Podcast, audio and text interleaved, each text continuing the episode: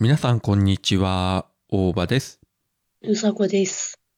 北北カフェ第199回です。はい。えー、先週はですね、えー更新を1週間お休みさせていただきましたけれども、うん。まあここまで聞くだけでもうなぜお休みになったかということは、わかる人にはわかるかなと思うんですけれども、本当、これ分かったらすごいね。いや、その声でわかるんじゃないかと。うん、本当。じゃあご本人から説明していただきましょうか。あの、あの、恥ずかしながら、声変わりしまして。おめでとうございます。ありがとうございます。思春期ですか思春期真っ只中です。いや、でもわかんないよ。もしかしたら、えー一週間更新がなかったということは、もしかしたら、うさこさんに何かいいことがあったのかしらとかさ、もしかしたら、ああー、急に結婚したとか、新婚旅行に行ったとか、急にそういうことを、 そういうことを思った人も、もしかしたらいるかもしれない。急にね。もう、それはびっくりするね。まあ今本人が一番びっくりしたと思うんですけど。うん。えーまあ正直なところ言うとね、はい。まあ、コロナになりまして。その一週間前に収録する日の午前中だったか、うんあの、風邪ひいたみたいという LINE が来て、うん。で、それならまあ今週お休みしようかというふうにこう返してたら、その日の夕方ぐらいだったかな午後か。うん。いうや、ん実はコロナになりましたという連絡が来て、ええー、という感じで。やっぱり発熱から来ましたか。まあ、ちょっと、なる前、2、3日前から、あの、うん。寒気はしてたのよ。うん。だけど、もう、さ、ここのとこぐっと急に寒くなったからさ、秋になってさ、うはだからい。まあきあの季節のせいだろうと思ってたの。で、いや、それにしてもなんか、頭も痛いしなと思って、うん。で、思いながら帰ってきて、で、次の日が休みだったのよ。で、土曜日、そう、土曜日が休みだったの、仕事がね。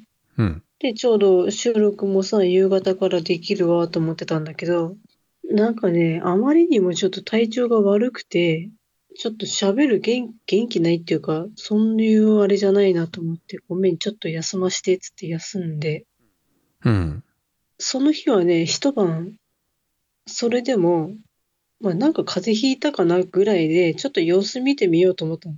で、今日一日様子見て、明日になってもダメだったら病院行こうと思って、一日様子見てたんだけど、もうね、いや、でもね、あの、そんなひどくはなかったんだよ。いや、寒気するなぁと思って、布団かぶって寝てたんだけど、まあ、ちょっと寒いな、寒いなと思いながらあれしてて。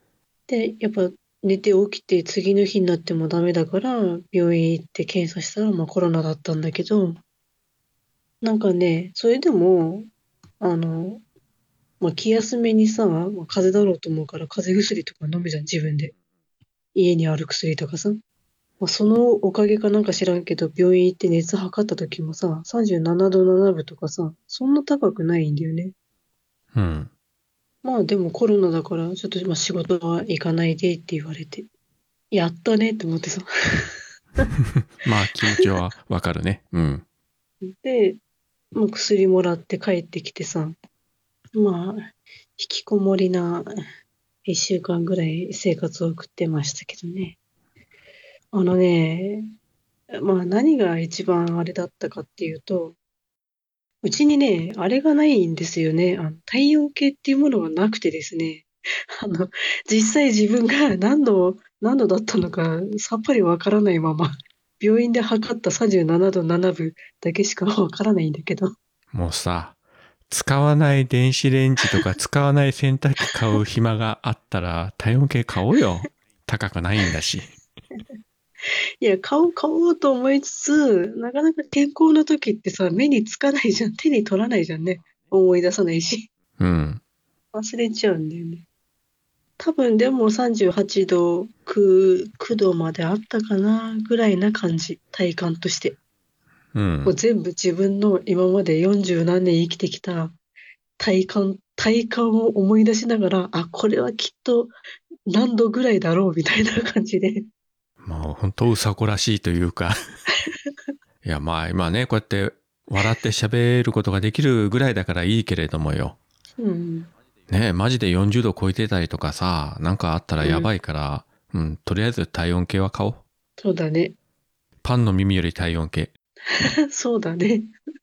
コロナになるとあの味覚がなくなるっていう症状もあるけどそこはどうやったんですか今絶賛ないね。目角。まだ。やっぱないうん。あらまあ味がしない。パンの耳を食べようが何を食べようがうん全然なし、うん。自分はねあの幸いになってないから分かんないけど嫌だねあのね、あの、ポカリセットを、まあ、常備してちょっと飲んでるんだけど、うんうそれは、あの、かすかにわかる。ーんうん、かすかにわかるけど、もうご飯とかさ、そんなにおかゆの何か、ね、おかずとかさ、なんだとか、うんもう全然わかんない、味が。甘かろうが酸っぱかろうが辛かろうが全然分かんないとでもね、あの、私昨日ね、あの、ポップコーンをちょっと食べたのよ。ほちょっと、おやつと思って見渡したらポップコーンがあったから、しかもさ、あの、なんか七味味のやつがあったわけ。うはあ、はあはあ私辛いの苦手なのにさ、なぜか買ってあったのうよ、それが。うん、で、まあ、味覚もわかんないし、まあいいかと思って食べたらさ、口の中ビリビリすんだよね。辛くないのに、味わかんないのにさ、ビリビリだけすんの。喋ってて思ったのが味覚なければねその激辛なものとかさ食べても全然ガツガツいけるんかなとか思ったんだけどそういうわけでもないんやねないない。もう全く味がしないのに、ただ口の中にビリビリだけが伝わってきて、あ、これ辛いんだな、みたいな やだねそれ感覚でわかるっていう。変な刺激だけが感じられて味覚がないという。そうそうそうそううわそう。最悪じゃんそれまあでもそれでも少しは回復しつつあるんですかね回復してるね。まあ、あの、体感としては今平日だしね。 これで測ったら38だったら笑うけどなねえ、いや、多分ないと思うよ。だってほらうさこさ思い込みが激しいところがあるからさたとえ38だってもさ主観的にいや自分平熱だって思い込んだら本当にそういう風になってしまいそうな気がしてさああ、わからんね。 あー感覚がね、麻痺しててね。いや本当にマジで体温計買っとこうよ買うわ、本当に。うん、あの別にコロナ関係なくねこれ普通に風邪ひくこともあるし、喉は大丈夫なんですかうん。いや、なんか、お気づきの通りって言ったけど、まあ、痛みはね、あるよ。あの、うんあのーなんていうのあのさ、風邪でさ、まあ、喉がやられる時はあるじゃん。うんうんああいうのじゃないんだよね。本当になんか、喉の粘膜が傷がついてるっていうのがわかうるわようなー痛うさ。わ本当に、あ、なんか、病院で見てもらって、あ、喉赤いね、っていうことじゃなくて、本当に中に何者かが入ってきて傷をガッてつけられたみたいな痛み、ー怖っえ、え怖いそぐれい痛み。うん。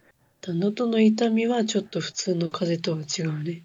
うんまあ、幸い自分はまだかかってないからねもう想像するしかないけどうん。かからないならかからないで終わった方がいいよね。ああ絶対ねまあ今あそのコロナ以外のね他のインフルエンザも本当に流行ってるしこれからねうんまた冬が来るから普通に風邪ひくこともあると思いますのでね、もうなんかコロナが終わったみたいな風潮がなきにしもあらずですけど、皆様方もね、くれぐれも気をつけて、やっぱりある程度人が多いところ行くときには、マスクとかね、まあ手洗いとかは大事かなと思いますね。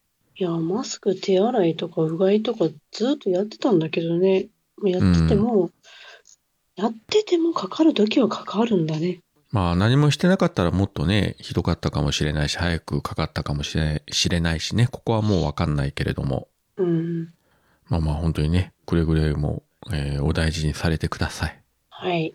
ということで、もうね、今日あんまりうさこを長時間喋らせるのはあれなんで、サクサクっと、えーハッシュタグの方を紹介させていただきたいんですが、はい。まずは、ゆかさんからこれはスレッズの方でいただきました。うん。もう何年も乗ってないけど、フェリーの自販機コーナーにお湯も注げるカップ麺の自販機があったような、未使用の家電が増える増える、次は何が増えるのでしょうか。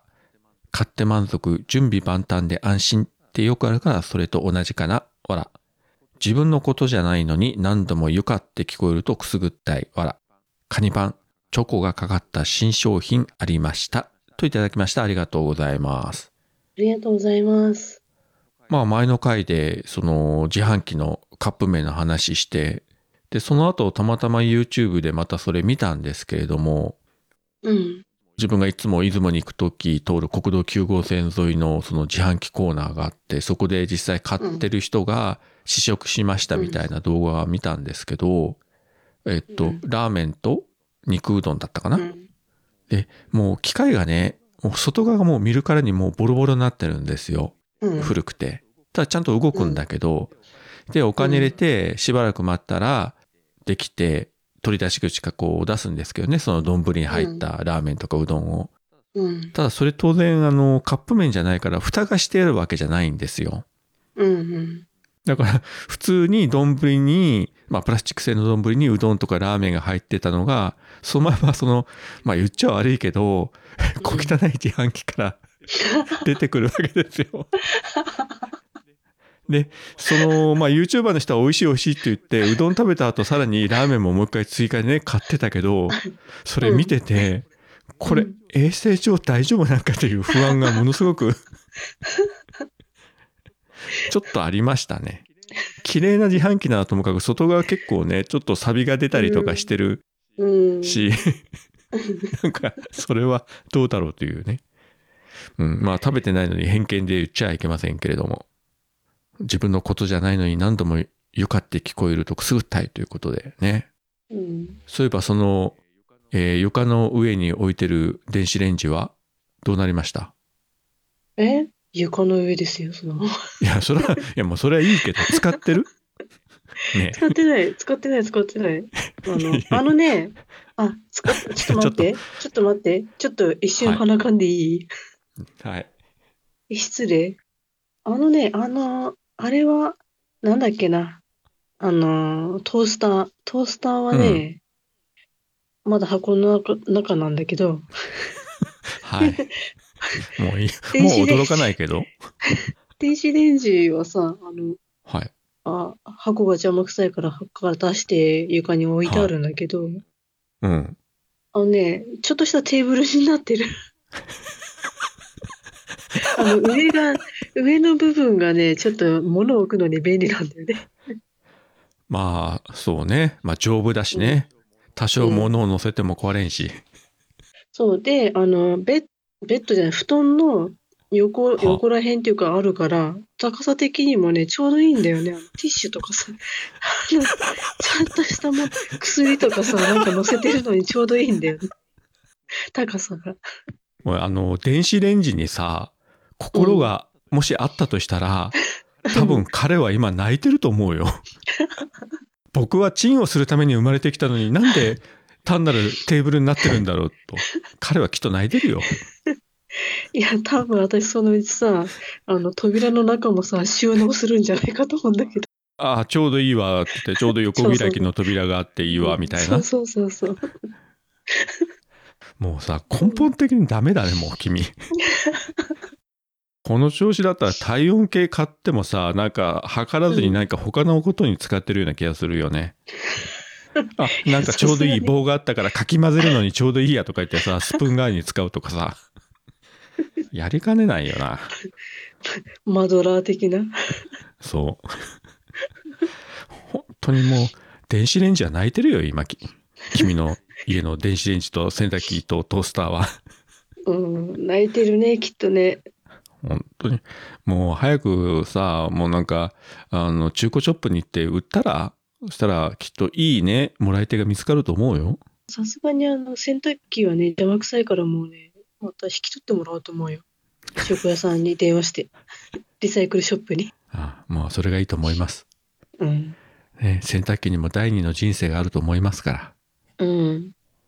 お次はステディさんからですね。大場さん、冒頭からエロジジイ発揮すんな、わら。即席麺の最初がチキンラーメンでカップ麺の最初がカップヌードルね。朝ドラ満腹を見よ。あと、さこさん、ガチ恋が激しすぎてストーカー行為にならぬように気をつけて、といただきました。ありがとうございます。ありがとうございます。ガチ恋が激しすぎてストーカー行為にならぬようという、いや、もう特にストーカーやってますから、うん大丈夫ですよ。。ストーカーしてるかね まあ、ストーカーもどきと言いますかね、もう電信柱の陰に隠れてっていうのは定番ですから。そうね。ストうん電子に柱に隠れてる時は、私は、ポッドキャスターの人に会う時しかしないけどね。まあ、それもそもそも間違ってますけどね。 それ普段の生活でやってたらマジで捕まるからやめて。ポッドキャスターに会う時だってさ、電信柱の陰に隠れてたら、十分不審者だよ。それは。いやそれも捕まるよ。誰かネタにしてくれる人がいてこその安心感の中でやるのがいいんであってさ、誰もいないのにただ一人でやってたらさ、本当に不審者だからね。まあ、間違いなく通報されますな。うん。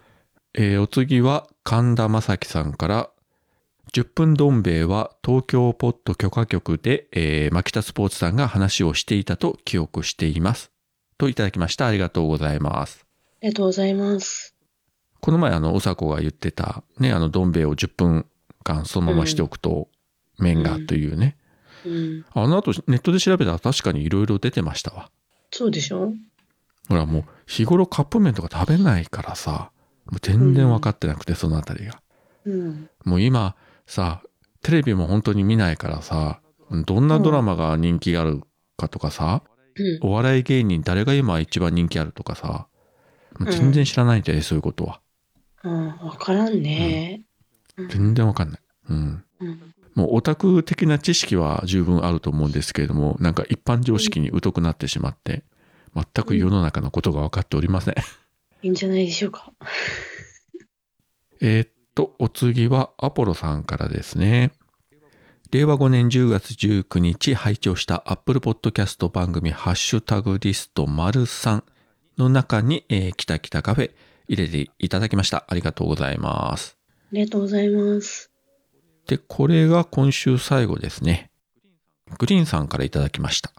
うん。これ写真付きのツイートなんですけれども、うん。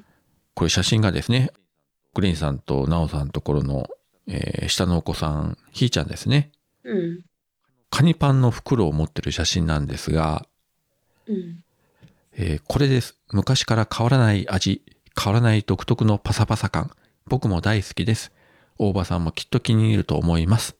といただきました。ありがとうございます。ありがとうございます。この写真ですね。まあ、あの、グリーンさんのツイート見ていただければいいと思うんですけれども、うん結構なんか大きい袋でですね、これ何個か入ってるやつかな。うんそうだね。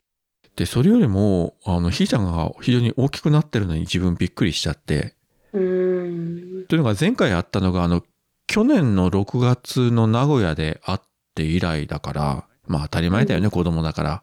1年以上経てばね。いやー、すげえなーと。もうこの前会った時赤ちゃんだったと思ったら、もうなんかね、うんしっかりしてきてるなーというね、うん本当に孫の成長を見るような思いですわ。本当ね。まあ、可愛い盛りですな。ね。いいね。ね。えー我々の子供もこういう時期があったわけですよ。いやー、なんかも。もう思いう出せなね、いけ信どさ。じらんないね。本当だよね。本当にうちの子もこういう時代があったんだろうかというような気がするよね。うん。もうはるか彼方のことになりましたわ。うん。本当に。はい。えー、というわけで今週いただいたハッシュタグは以上でございます。ちょっと今このカニパンを見てて思い出したんだけど、は、さっきもさ、あの、ゆかさんが言ってたじゃん。チョコ、うんチョコかかったやつがあるよって。はいはい。あれ、私もさ、あの、見つけて買ったんだけど、うん。まだ食べてないんだよね。うん。あの、ただのさ、カニパンはさ、その口の中の水分持ってかれるよって言ってるじゃん。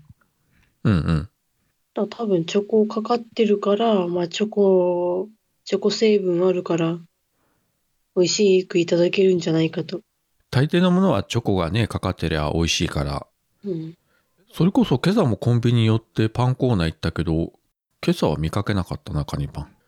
本当あれじゃないみんな買いあさってんじゃないの、いや、わかんないけど買。い占められてんじゃないいつかね、買わなくちゃと思いつつ、行く時に限ってないというね。もしかしたら意識してない時に前を通ってこう気がつかないのかもしれませんけれども。まあ、いつか見つけたら買おうかなと思っております。はい。で、えーっと、そうそう、最後がグリーンさんのツイートの紹介だったんで、それで思い出したんですけれども、うん。告知というあれでもないんですけれども、11月のですね、18、19日、土曜日、日曜日の2日間ですね、うん。えー山口県の下関市と北九州市の門司区、まあ、門司港の2カ所で、関門海峡キャンドルナイトというね、イベントが開催されます。うん。夜高校とね綺麗な明かりの下で男女がこうイチャイチャするような、うん。まあそんなイベントなんですけどもイチャイチャするという言い方もおかしいんですけれどもうん。で実はあのまあ前にも話しましたけれども5年前に開催されたこの関門海峡キャンドルナイトこの場でですね自分とグリーンさんと桃屋のおっさんの3人が初めて顔を合わせたわけですねうん。その門司港のうん。キャンドルナイトの会場で夕方、まあ、まだ明るい時間帯でしたけれども、うん。えー周りにはもうラブラブの男女がいっぱいいるところになぜかいい年したおっさん3人が顔を合わせてるというね、うん。うん、まあそういうイベントがありまして、まあ、ある意味顔を合わせたこの日からですね、うん。えー日本のポッドキャストの歴史が大きく動いたかもしれないというね、うん。まあ、一部では言われてるかもしれませんけれども、うん。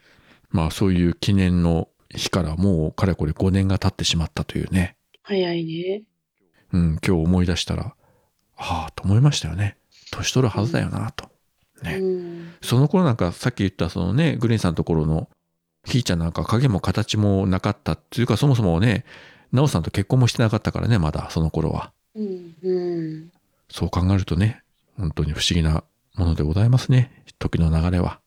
まあそんな感じで、都合つけば、今年も関門海峡キャンドルナイト、えー行ってみようかなと思ってます。はい。でも、さすがにあの、そんな、えーところに男一人で行くのはちょっとさすがに気が引けるんで、うん。うちの妻を強引に口説き落として連れて行くかどうかという、そういうところでしょうか。ああ、いいじゃない。もう周りに、ね、周りと溶け込んでイチャイチャしたらいいじゃない。さすがにそういうところにね、やっぱ一人では行く勇気はないっていうか、まあうんまあ、わざわざ行く必要もないんだけれどもね。はい。まあ、どうなるかわかりませんけれどもね。まあ、あの、関門海峡を挟んで、えー下関と文字と両方で2日間そういった、えーイベントがありますので、まあ、お近くの方はぜひね、行っていただければと思います。はい。そういったわけで、えーまあ、今週は、ね、うさこもあれなんで、もう短めに終わった方がいいと思うんですけれども、あと何か言っておきたいこととかありますかあないです。では、えー今週もここまでお聞きいただきありがとうございました。ありがとうございました。それでは皆さん、さようなら。さよなら。